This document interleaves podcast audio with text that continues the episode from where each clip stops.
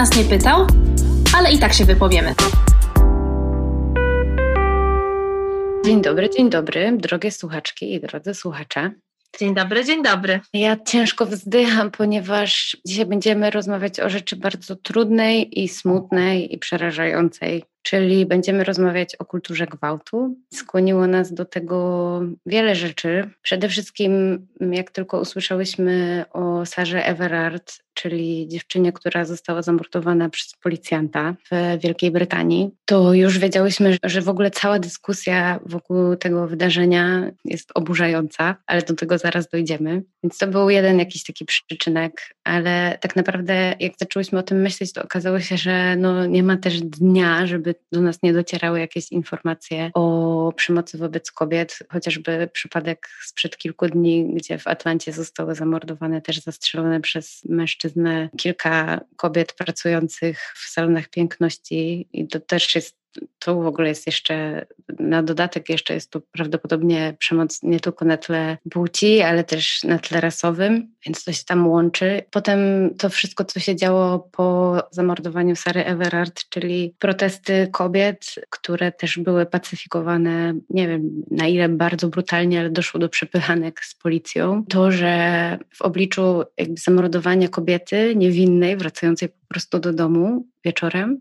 zaczął być popularny w mediach społecznościowych hashtag not all men, czyli nie wszyscy mężczyźni. I zamiast skupiać się na tym, że przez osobę, która powinna być stróżem porządku, została zamordowana kobieta i zamiast skupiać się na tej tragedii, próbowano jakby dyskusję skierować trochę na inny tor i podkreślić, że nie wszyscy mężczyźni są sprawcami przemocy. I chciałobyśmy się też z tym hashtagiem dzisiaj trochę rozprawić, bo oczywiście wiemy, że nie wszyscy mężczyźni są sprawcami przemocy, bo same mamy kolegów, partnerów, członków rodziny, którzy nie zachowują się agresywnie, przynajmniej nigdy tego nie widziałyśmy, no trochę ten hashtag jest jednak niewłaściwy w kontekście wydarzeń tak tragicznych. I powiemy zaraz też dlaczego. No i żeby trochę rozhulać tą naszą rozmowę, to na początek jakby chcemy powiedzieć, czym kultura gwałtu w ogóle jest. To jest koncept, według którego taka hipoteza, wedle której przemoc seksualna jest zjawiskiem powszechnym, które jest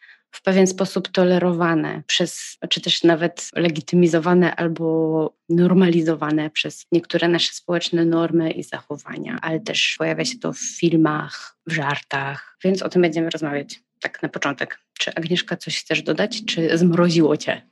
No, ja tutaj już czekam, żeby dodać, bo dzisiaj po raz pierwszy nagrywamy z Kasią na Zoomie i jednak mhm. koronna panika nas dopadła, ale tutaj taki uśmieszek lekki w tym trudnym temacie, ale po prostu no, bezpieczeństwo jest ważne i jak można, to trzeba zostać w domu i połączyć się, o ile to możliwe, na Zoomie. Więc ja po prostu ubolewam, że Ciebie nie widzę teraz, bo no, temat jest mhm. bardzo trudny i no, my Oczywiście, tak jak z, z, wieloma rzeczami, zabierałyśmy się do niego już od dawna, bo o tym temacie związanym z przemocą wobec kobiet i właściwie gaslightingowania tego, mhm. tego zjawiska związanego z przemocą i opowieściami o tej przemocy, to rozmawiałyśmy już wiele razy. No i w kontekście też mitu, które pojawiało się tutaj w naszym podcaście nie raz, nie dwa, bo ten temat powracał. No ale rzeczywiście sprawa Sary no, zmroziła nas, a zmroziła nas głównie dlatego, że, że co, że po prostu dyskusja wokół tego tego tematu no, była absolutnie kuriozalna. Na własnej skórze doświadczyłam tego, czego właściwie uczy nas ten przypadek, że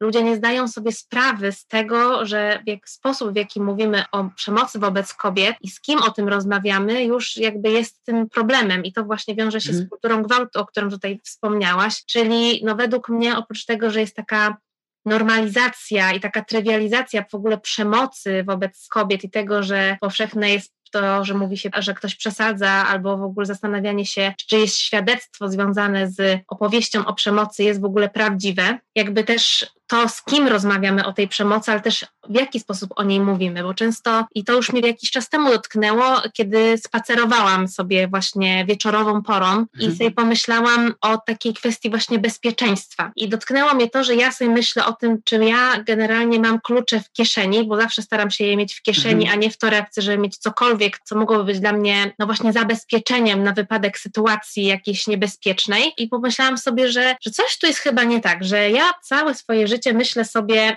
o tym wychodząc wieczorem, czy w nocy, czy idąc jakąś taką drogą, która nie jest uczęszczana, czy o, myślę sobie o swoim bezpieczeństwie i o mhm. tym, jakie muszę podjąć środki, żeby poczuć się bezpiecznie, co muszę mieć ze sobą i ja, że muszę być jakby w tym stanie gotowości, więc na przykład słuchawki to w ogóle odpadają i słuchanie podcastu czy muzyki. Mhm. Sobie pomyślałam, że dlaczego my ciągle mówimy o tym, w jaki sposób kobiety powinny się zachować, w jaki sposób my musimy się usprawiedliwiać wciąż z tego, jak jesteśmy ubrane, czy w jaki sposób się zachowujemy, a nikt nie mówi o tych sprawcach tej przemocy i o mężczyznach, którzy się jej dopuszczają. Jak mhm. najbardziej not all men, ale wciąż men i jakby wciąż all women, które doświadczają tego, nie? Dokładnie. I wydaje że... mi się, że tak, że jeszcze ostatnie tylko ci e, na sekundkę jeszcze przerwę, że właśnie to jest ta kwintesencja tego, czego wydaje mi się brakuje w tej rozmowie o kulturze gwałtu, bo to wszystko tak brzmi kultura gwałtu i każdy oczywiście nogami i rękami chce się bronić, bo są to oczywiście oskarżenia związane z przemocą, gwałtem, które no, no są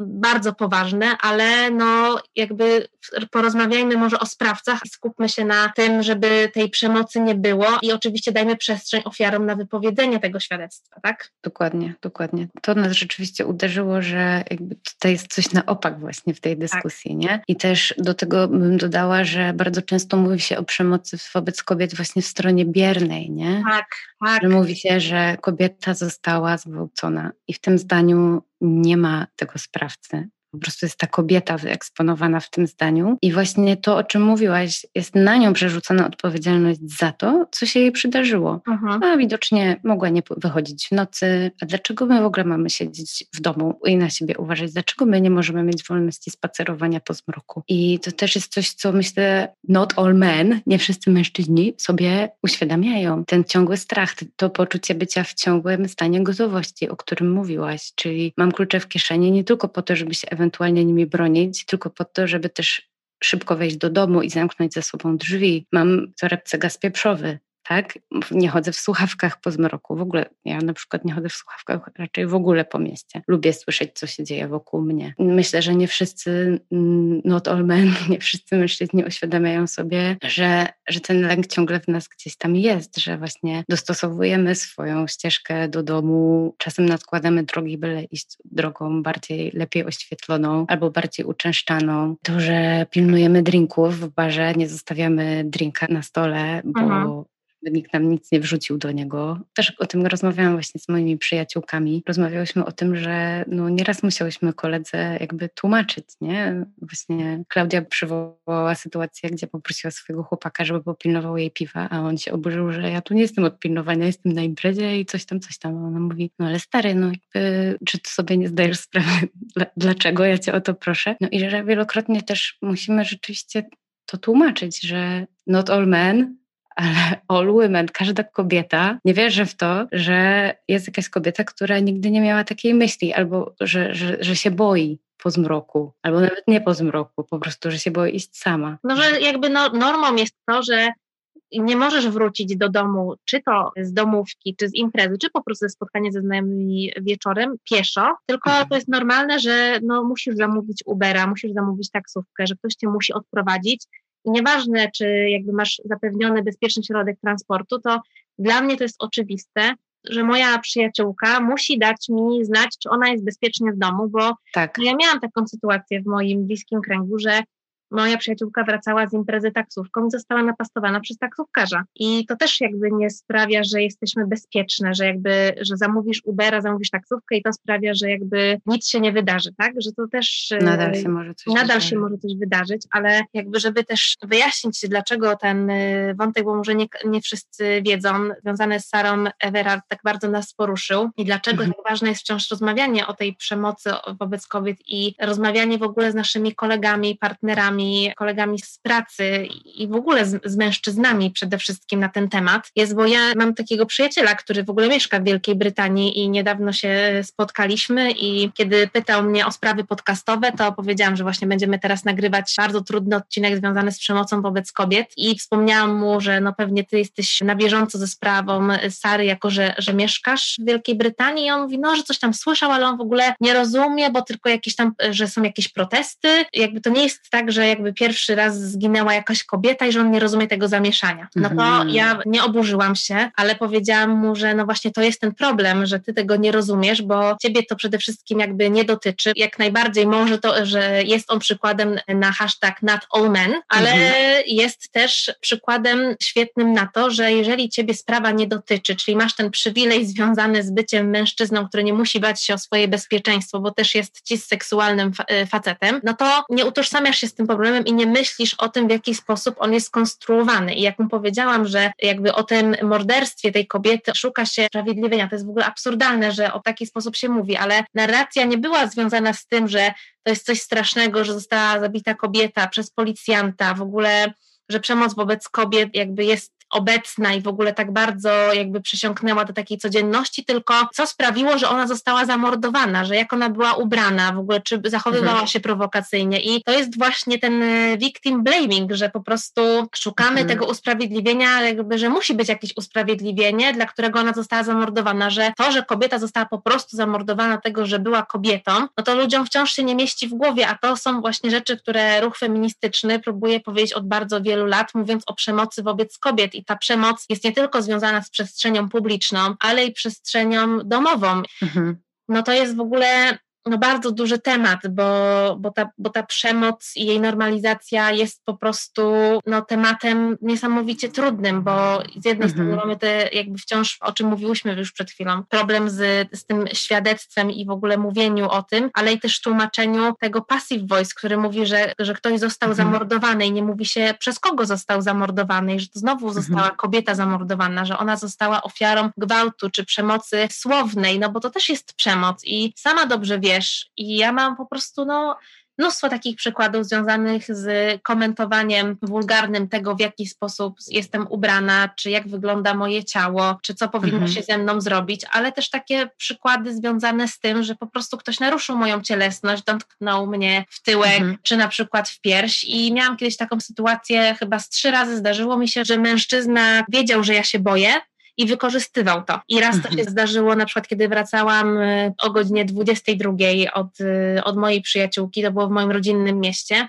No i on po prostu widział, że ja się boję. Co robił? Przyspieszał kroku, zwalniał, wymijał mnie to, zaśmiał mi się w twarz, a potem się cofnął i dotknął mnie w tyłek i ja po prostu mnie zmroziło, bo ja po prostu, ja, nie, ja po prostu totalnie nie wiedziałam, jak się mam zachować. Po prostu byłam sparaliżowana strachem, bo po prostu nikogo nie było w pobliżu, mhm. też była dosyć wczesna pora. No i po prostu on zaśmiał się i po prostu odszedł, zostawił mnie w spokoju, nic, jakby nic więcej mi się nie stało. No ale mhm. przez y, kilka najbliższych dni, no po prostu byłam cały czas to uczucie zmrożenia i tego, że ja nie potrafiłam zareagować w tej sytuacji, tego, że ktoś tak po prostu może zabawić się moim kosztem i wykorzystać ten strach. Mhm no to są takie rzeczy, które naprawdę cię wprawiają w osłupienie. Sobie powiedziałam, nie wracam już w ogóle pieszo nigdy, że w ogóle nie ma opcji, że ja za bardzo hmm. się boję. I miałam już takich sytuacji kilka. Kiedyś na przykład musiałam się schować w sklepie, bo jakiś koleś po prostu za mną szedł i czekał na mnie pod sklepem i uśmiechał się do mnie, wiedział, że ja jestem przerażona i ten mhm. sklep był w ogóle pod kamienicą, w której mieszkałam i ja się po prostu, i to była godzina 18, tylko że zimą i było już po prostu bardzo ciemno. No i ja absolutnie bałam się po prostu poprosić kogoś o pomoc w tym sklepie, tylko czekałam pół godziny w tej żabce, aż on mhm. sobie pójdzie i będę mogła po prostu szybko, bezpiecznie przejść na drugą stronę ulicy i jakby wiesz, ja mieszkałam wtedy na trzecim piętrze, więc wchodzenie na to trzecie piętro, ja po prostu byłam pewna, że on czeka na którymś piętrze na mnie, nie?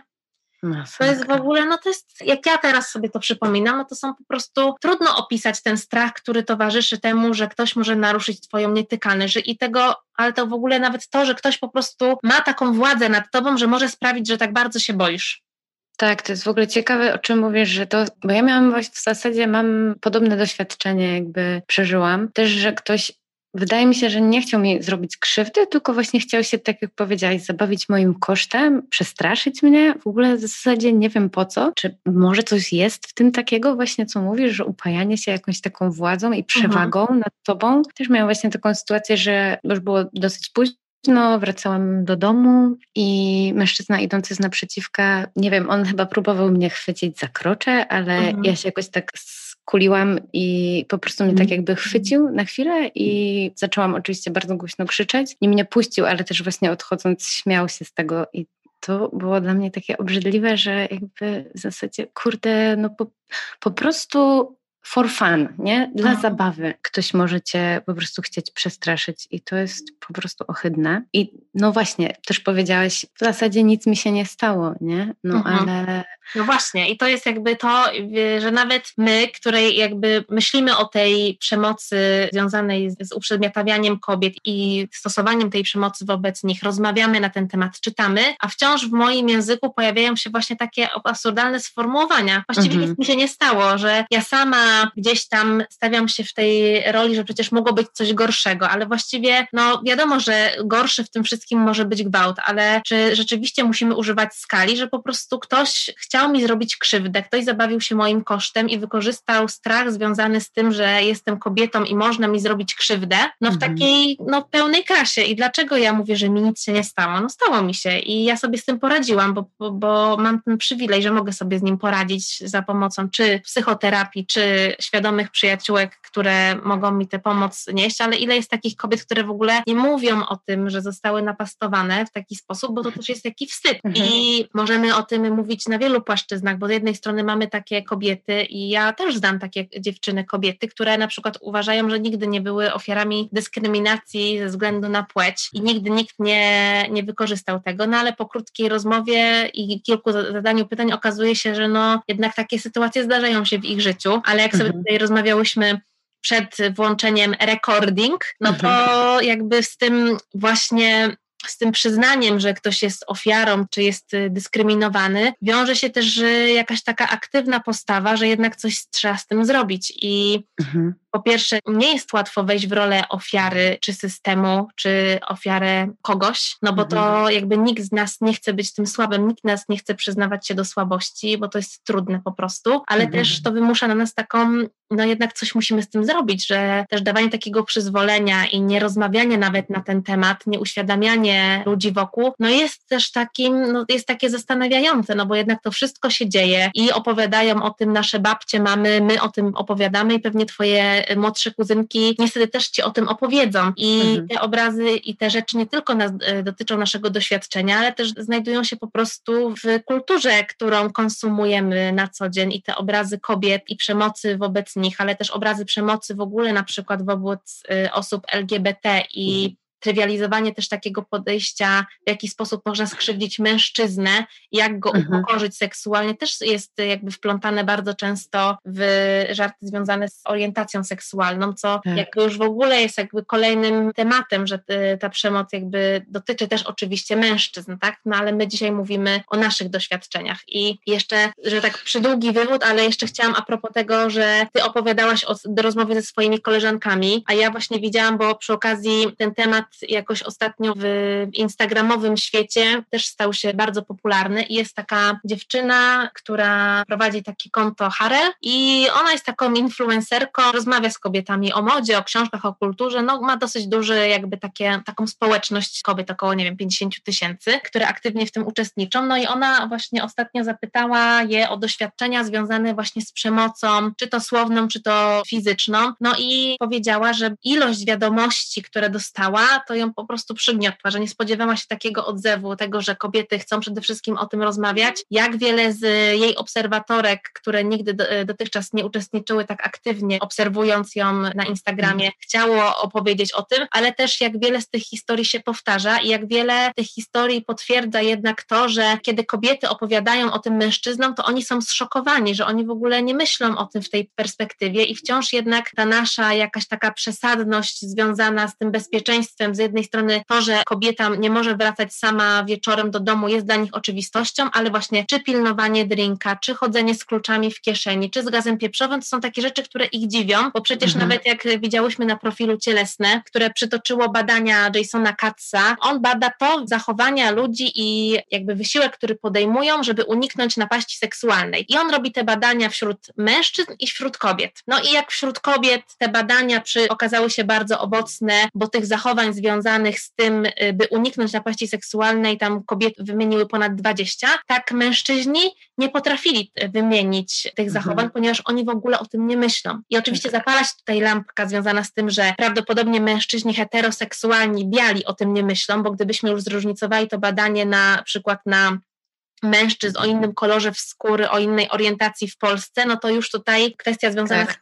z, z możliwą przemocą mhm. komplikuje się, ale jak mówimy właśnie o takim cisseksualnym białym facecie, no to ci badani mówią, no jakby nigdy się nad tym nie zastanawiałem. No i właśnie to jakby mhm. świetnie ujawnia te dysproporcje. Tak, dokładnie tak. Kurczę, co chciałam powiedzieć? Chciałam powiedzieć, że żebyśmy może jeszcze dodały tutaj trochę o tym, co się też na tą kulturę gwałtu składa, bo tak. to jest bardzo mocne w ogóle sformułowanie kultura gwałtu. Mhm. I tak jak wspomniałyśmy w naszej rozmowie, no gwałt gdzieś tam jest tą ostatecznością, nie? W wielu przypadkach to jest to, co się stało, nie? A wszystko to, co jest mniej traumatyczne, mhm.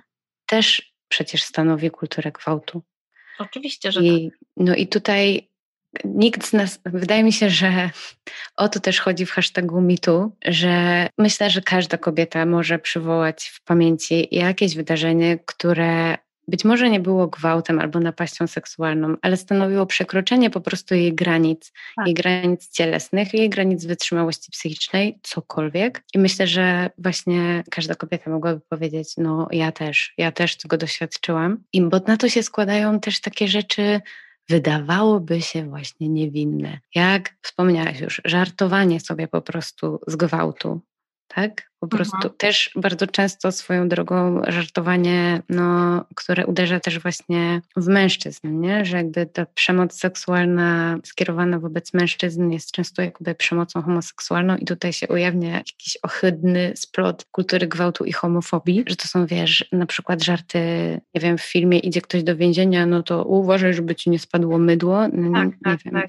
jakieś takie suchary, które każdy z nas słyszał. No też takie są... żarty związane z, na przykład z, z, przemocą domową, nie? I to, że mhm. jakby kampania, bo zupa była zasłona, stała się takim wytrychem śmiesznym mam tak, wrażenie. Dużo ludzi się z tego śmiało. No. Tak. Tutaj swoją drogą robimy gwiazdkę, że przemoc domowa dotyczy też mężczyzn i widziałyśmy też robiąc research taką dyskusję, bo niestety też wydarzyło się coś takiego ostatnio w Polsce, że mężczyzna wyskoczył przez okno, bo nie mógł już znieść przemocy domowej, której był ofiarą ze strony swojej partnerki. No i tam się też pojawiły w komentarzach jakieś ohydne rzeczy w stylu też mi facet, albo mm, ale wysokie to piętro, albo tam wyskoczył z drugiego No piętra. i niestety no. też te komentarze pochodziły od kobiet, nie? No więc właśnie, więc musimy sobie, bo też po to dzisiaj rozmawiamy i też chciałobyśmy, żeby to wybrzmiało w naszej dzisiejszej rozmowie, że musimy sobie uświadomić, że często jesteśmy też właśnie częścią tego, co kulturę gwałtu buduje i każda nasza zgoda na jakiś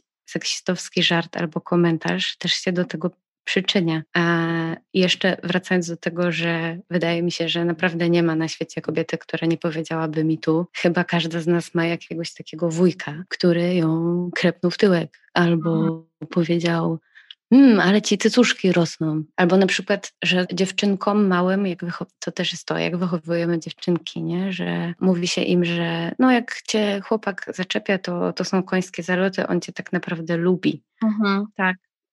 To, że jakby nie mówimy dziewczynkom, że jak nie podoba ci się jakaś zabawa, obojętnie z kim, z kolegą, czy z tatą, czy z dziadkiem, czy z wujkiem, czy z kuzynem, to możesz powiedzieć, że nie chce się tak bawić, że to nie jest zabawa, bo to też często w taki sposób działa, że, że to się potem z tego rodzi victim blaming, nie? że ona, no my się tak tylko bawimy, albo no my się tak droczymy, no nie wiem, albo że... No totalnie się to trywializuje i mówi, że to tak. jest nic takiego, że no. przecież nikt nie miał nic złego na myśli. Wiemy wszyscy, że Polański czy Woody Allen zostali oskarżeni tak poważnie o przemoc seksualną, czy, czy gwałt, czy stosunek z nieletnią, ale mimo to oni nadal są gwiazdami. Oni nadal zarabiają pieniądze.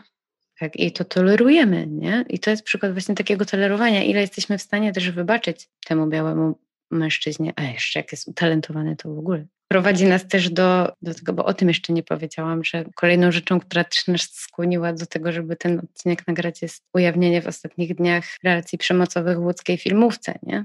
I tak. to też jest taki jakiś dziwny splot świata artystycznego, nie wiem, zawodu związanego z, jak to się tłumaczy, z hartowaniem ducha, tak? Jakby, że to jest praca na emocjach, więc tam ta przemoc taka emocjonalna ze strony wykładowców wobec osób, które przyuczają się do bycia aktorem, też jest w jakiś taki dziwny, pokrętny sposób tłumaczona i tolerowana. Do tego się właśnie tutaj dołącza pewna struktura władzy, która, która jest, nie? I to, że właśnie ktoś ma nad tobą przewagę, bo nie tylko dlatego, że dajmy na to, ty jesteś kobietą, a ta mhm. osoba, która ma nad tobą przewagę jest mężczyzną, ale też dlatego, że on jest wykładowcą, a ty jesteś studentką. Pokazuje też takie uwikłanie, no bo to są takie rzeczy, mhm. że nagle okazuje się, że dużo osób o tym wiedziało, albo... A nikt nie reagował. I nikt nie reagował, albo że się słyszało od kogoś pierwszej, drugiej ręki, albo się czasami było świadkiem czy świadkinią takiej, takiej sytuacji. No i to jest mhm. jakby jak kolejna lekcja dla nas do odrobienia, żeby uczyć się siebie i innych nawzajem właśnie reagowania i tego, żeby nie pozostawać biernym, no bo jakby wciąż reagowanie na przemoc, czy to w przestrzeni publicznej, czy to w pracy, wiąże się z jakimś takim bardzo dużym przełamaniem. Osoby, które, które są właśnie świadkami czy świadkiniami takiej przemocy, też bardzo często nie wiedzą, w jaki sposób się zachować i to jest dla nas y, bardzo duża lekcja do odrobienia w tej kwestii. No to co możemy robić, żeby pomóc? Na przykład, jak widzimy, ja mogę podać przykład też z własnego doświadczenia, co kiedyś zrobiłam. Byłam w Berlinie na takiej dosyć ruchliwej stacji Gerlitzer Bahnhof, wysiadałam i przede mną szła dziewczyna, która była zaczepiana przez dwóch czy trzech mężczyzn i widziałam, że coś tam jakby przyspiesza kroku, że coś tam krzyknęła do nich, że zostawcie mnie. No i ja nie wiem skąd mi się to w ogóle wzięło, jakiś taki przypływ też odwagi, że po prostu do niej podeszłam i powiedziałam, no. że ja z tobą pójdę kawałek. Minimum jakby co możemy zrobić, żeby po prostu też ta osoba się poczuła trochę bezpieczniej, a może też te osoby atakujące odpuściły, no że po prostu podejść do tej osoby, zapytać, czy wszystko ok, przejść z nią ten kawałek ulicy, który ma, ja ją tam odprowadziłam kawałeczek, po prostu mhm. szła do restauracji, podziękowała mi i mówi, wow, to było super, dzięki. I to jest taka w sumie drobna rzecz. Wiadomo, że czasem też można się przestraszyć z takiej sytuacji, nie? I też jak rozmawiamy o tym, co możemy zrobić, to znowu jakby my bierzemy na siebie tę robotę, żeby tak, i tutaj właśnie możemy jeszcze wtrącić w to wszystko, w tę dyskusję naszą ulubioną ostatnio ja, Jamilę Jamil, mhm. która też w sprawie związanej z Sarą Everard zabrała głos, zabrała głos też w sprawie przemocy w ogóle wobec kobiet, więc Możecie, zachęcamy do śledzenia Jamili ponownie jej social media, ale także jej, jej profil związany z, działalnością iWave. Podesłałaś mi, Kasiu, taki fajny jej wykład, bardzo krótki, on tam ma chyba 8-10 minut, więc go podlinkujemy, żebyście sobie mogli i mogły zobaczyć, wysłuchać. I to jest mhm. taki jakby wykład, esej, tell him, tell him po prostu. Mhm. I ona mówi, że chce przenieść ten ciężar związany z mówieniem o przemocy na to, żeby opowiadać mężczyznom o tym, żeby zwiększać też ich jakby świadomość związaną z tym, o czym my tu mówiłyśmy, że bardzo często mężczyźni o tym po prostu nie wiedzą, bo się nad tym nie muszą zastanawiać, bo też o tym się nie mówi i też ta narracja związana z ofiarami jest taka, że im się coś wydarzyło zastanawiamy się, dlaczego im się to wydarzyło i szukamy winy związanej z tym, dlaczego to spotkało te ofiary, a nie mówimy o sprawcach czy o całym systemie, który wspiera tego sprawcę mhm. i to, żeby nie niwelować tych zachowań przemocowych wśród mężczyzn. No i ona tam mówi właśnie o takim wzmacnianiu mężczyzn i o tym jakby, że patriarchat pokazuje, że patriarchat też nie jest dobrą strukturą, która wspiera mężczyzn, bo też ich krzywdzi, upośledza ich emocjonalnie, nie pozwala im na różne emocje, więc ona właśnie mówi o takim, że partnerki, matki, ciotki, że wzmacniajcie mężczyzn, którzy są wokół, wokół was, że jak się dobrze zachowają, to mówcie im o tym, że żeby po prostu ona kładzie taki bardzo duży nacisk na takie po prostu afirmacje dobrego zachowania. I jakby mhm. to wszystko bardzo pięknie brzmi i ja się absolutnie z tym zgadzam, bo to jest jakaś droga na pewno, żeby mówić o tym, co jest dobre, a mówić o tym, co jakby nie jest ok, mhm. bo jakby to jest communication is the key i to jest jakby bardzo często problem w ogóle w, w relacjach każdych, ale tak sobie myślę, że mimo całej mojej miłości do Jamili i do, do roboty, którą ona robi i o tym, że ona bardzo taki, nie tylko przez zasięgi, ale też w taki bardzo, wydaje mi się, fajny sposób popularyzuje w ogóle bardzo ważne problemy dla kobiet i przez to dociera do kobiet, które jakby nigdy nie przeczytają na przykład krytyki politycznej, ani na przykład nie mhm. wysłuchają naszego podcastu z różnych względów, bo na przykład my nie mamy takich zasięgów, no to jednak ja miałam takie poczucie, że jakby ona dokłada jakby kolejną odpowiedzialność na kobiety, że to jednak my musimy się tym zająć, że to my jesteśmy odpowiedzialne znowu za to, żeby naprawić ten świat i żeby jakby zapobiegać tej przemocy i że ja mam takie poczucie, że jakby dołączcie do nas, że jakby to nie jest tylko nasze zadanie, żeby to robić, ale to jest nasza wspólna odpowiedzialność za to. I to hmm. nie powinno być tylko tak, że ofiary muszą się z tym mierzyć. No właśnie, nie. No. Ale no, też to też jest taki no apel, który można skierować do chłopaków, nie? Bo, bo, wydaje mi się, że, że to też jest ważne, żeby właśnie mężczyźni dołączyli do tej walki, żeby rozmontowywać tą kulturę gwałtu, żeby nie śmiali się z, z niefajnych mm. żartów.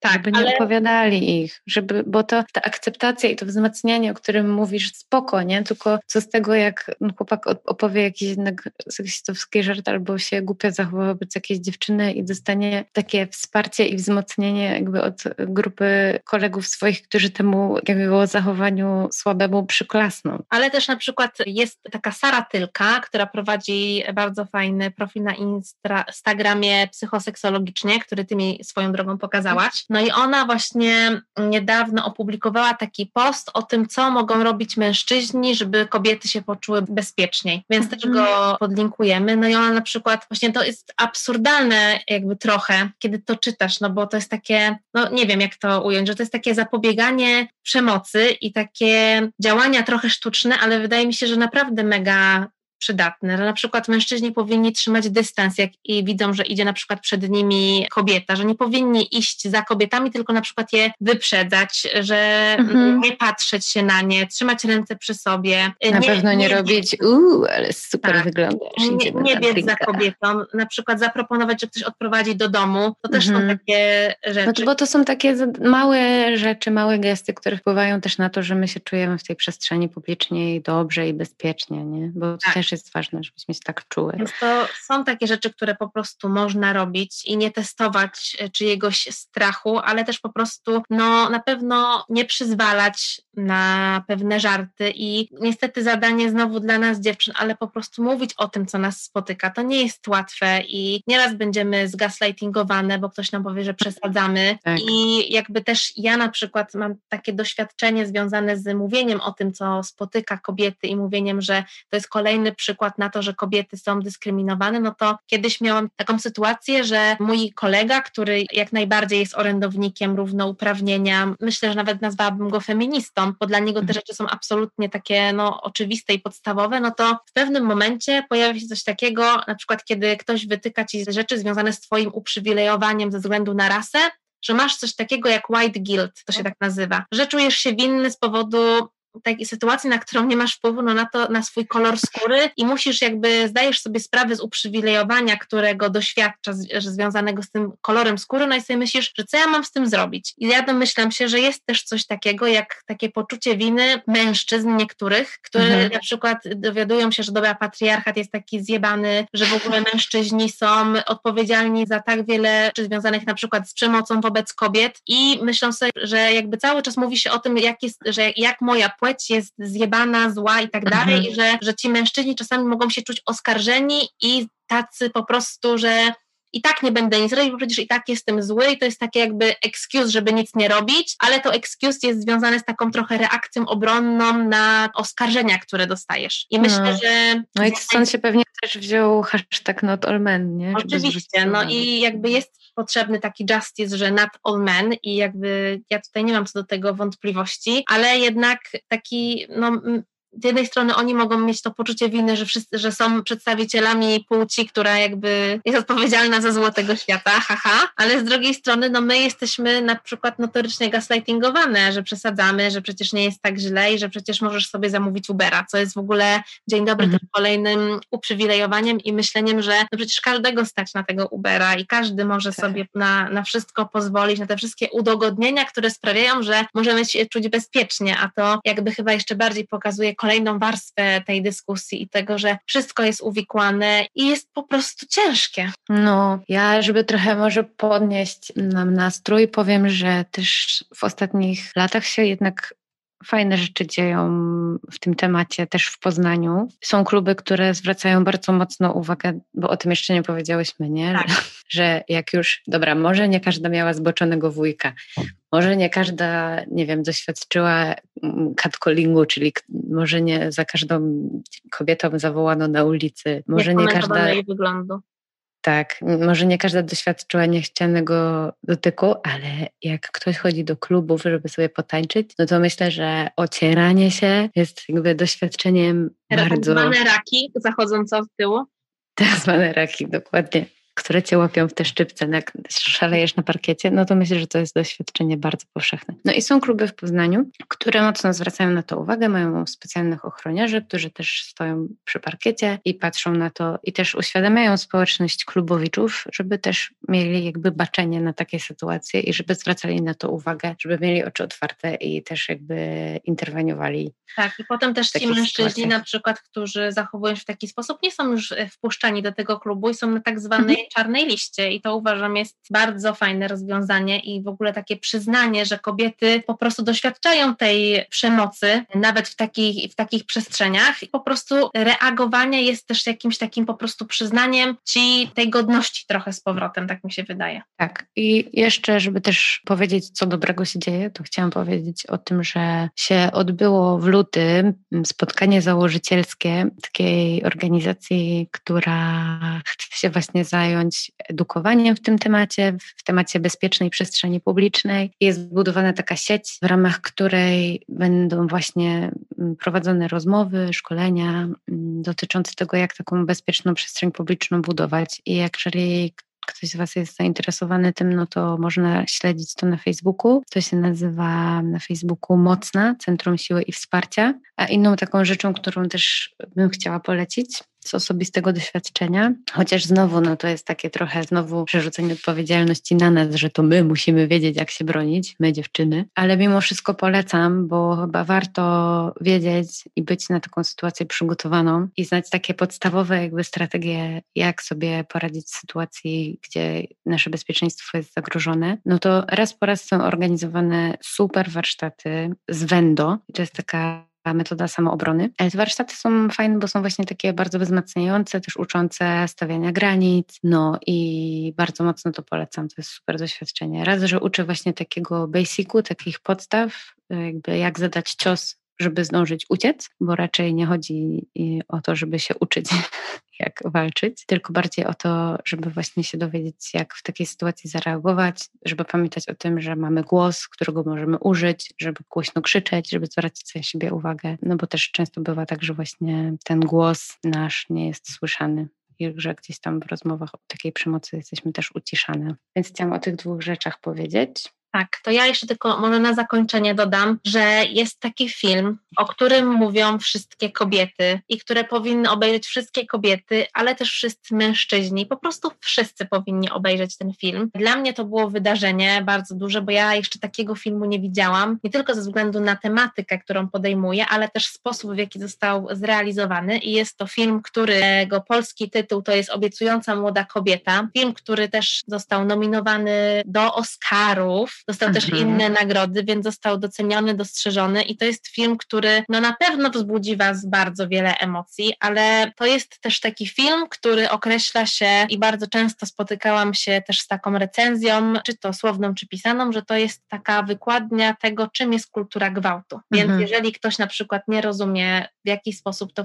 funkcjonuje i że jest to zjawisko niestety przesiąknięte kulturą, w której żyjemy, no to ten film nie pozostawi Wam raczej złudzeń. I mhm. nie chcę tutaj spoilerować, bo historia jest niesamowita i myślę, że każdy powinien sobie po prostu ten film dać dla przyjemności. Nie wiem, czy on był przed zamknięciem w kinach, więc myślę, że wielu osobom udało się go zobaczyć i myślę, że niedługo pewnie trafi gdzieś tam w streamingu, a może jeszcze będziemy mieć okazję go obejrzeć po ponownym otwarciu w kinach. Ale mhm. co ja uważam, że jest tutaj takim jeszcze dodatkowym atutem, oprócz tego, o czym ten film opowiada, ale też sposób, w jaki on opowiada, bo to że ten film bardzo taki niesamowity sposób używa bardzo różnych gatunków filmowych do opowiedzenia tej historii, to jest tutaj kluczowe i tą gwiazdkę trzeba mieć przy oglądaniu tego filmu, bo tam absurd z pastiszem, z firmem grozy, thrillerem miesza się po prostu w bardzo ciekawym połączeniu, więc i to jeszcze bardziej pokazuje jakby dobitność tego problemu, więc proszę nie myśleć sobie, że reżyserka jest tutaj, robi to wszystko nieświadomie, bo to wszystko mhm. jest y, bardzo świadome. Z tą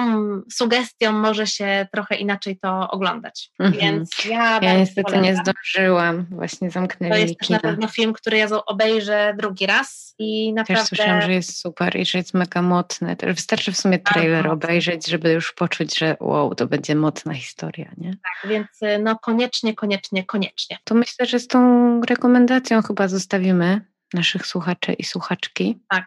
Oczywiście no bo... nie wyczerpałyśmy tematu, bo już o takich oczywistościach jak to, że konsent jest ważny, to już nie, nie, nie mówiłyśmy, nie? No ale to może na inny odcinek jeszcze.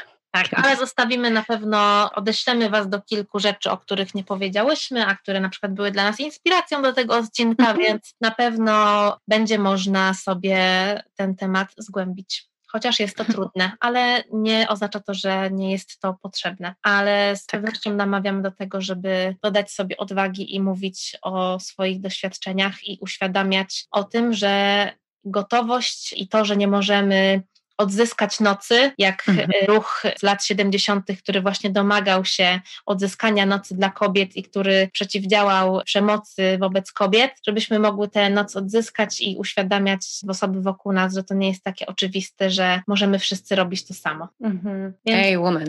Hey woman i co? Do usłyszenia. Tak, do usłyszenia. Nikt nas nie pytał, ale i tak się wypowiemy. Producentem podcastu jest Estrada Poznańska. Wszystkie odcinki znajdziesz na estrada.poznan.pl.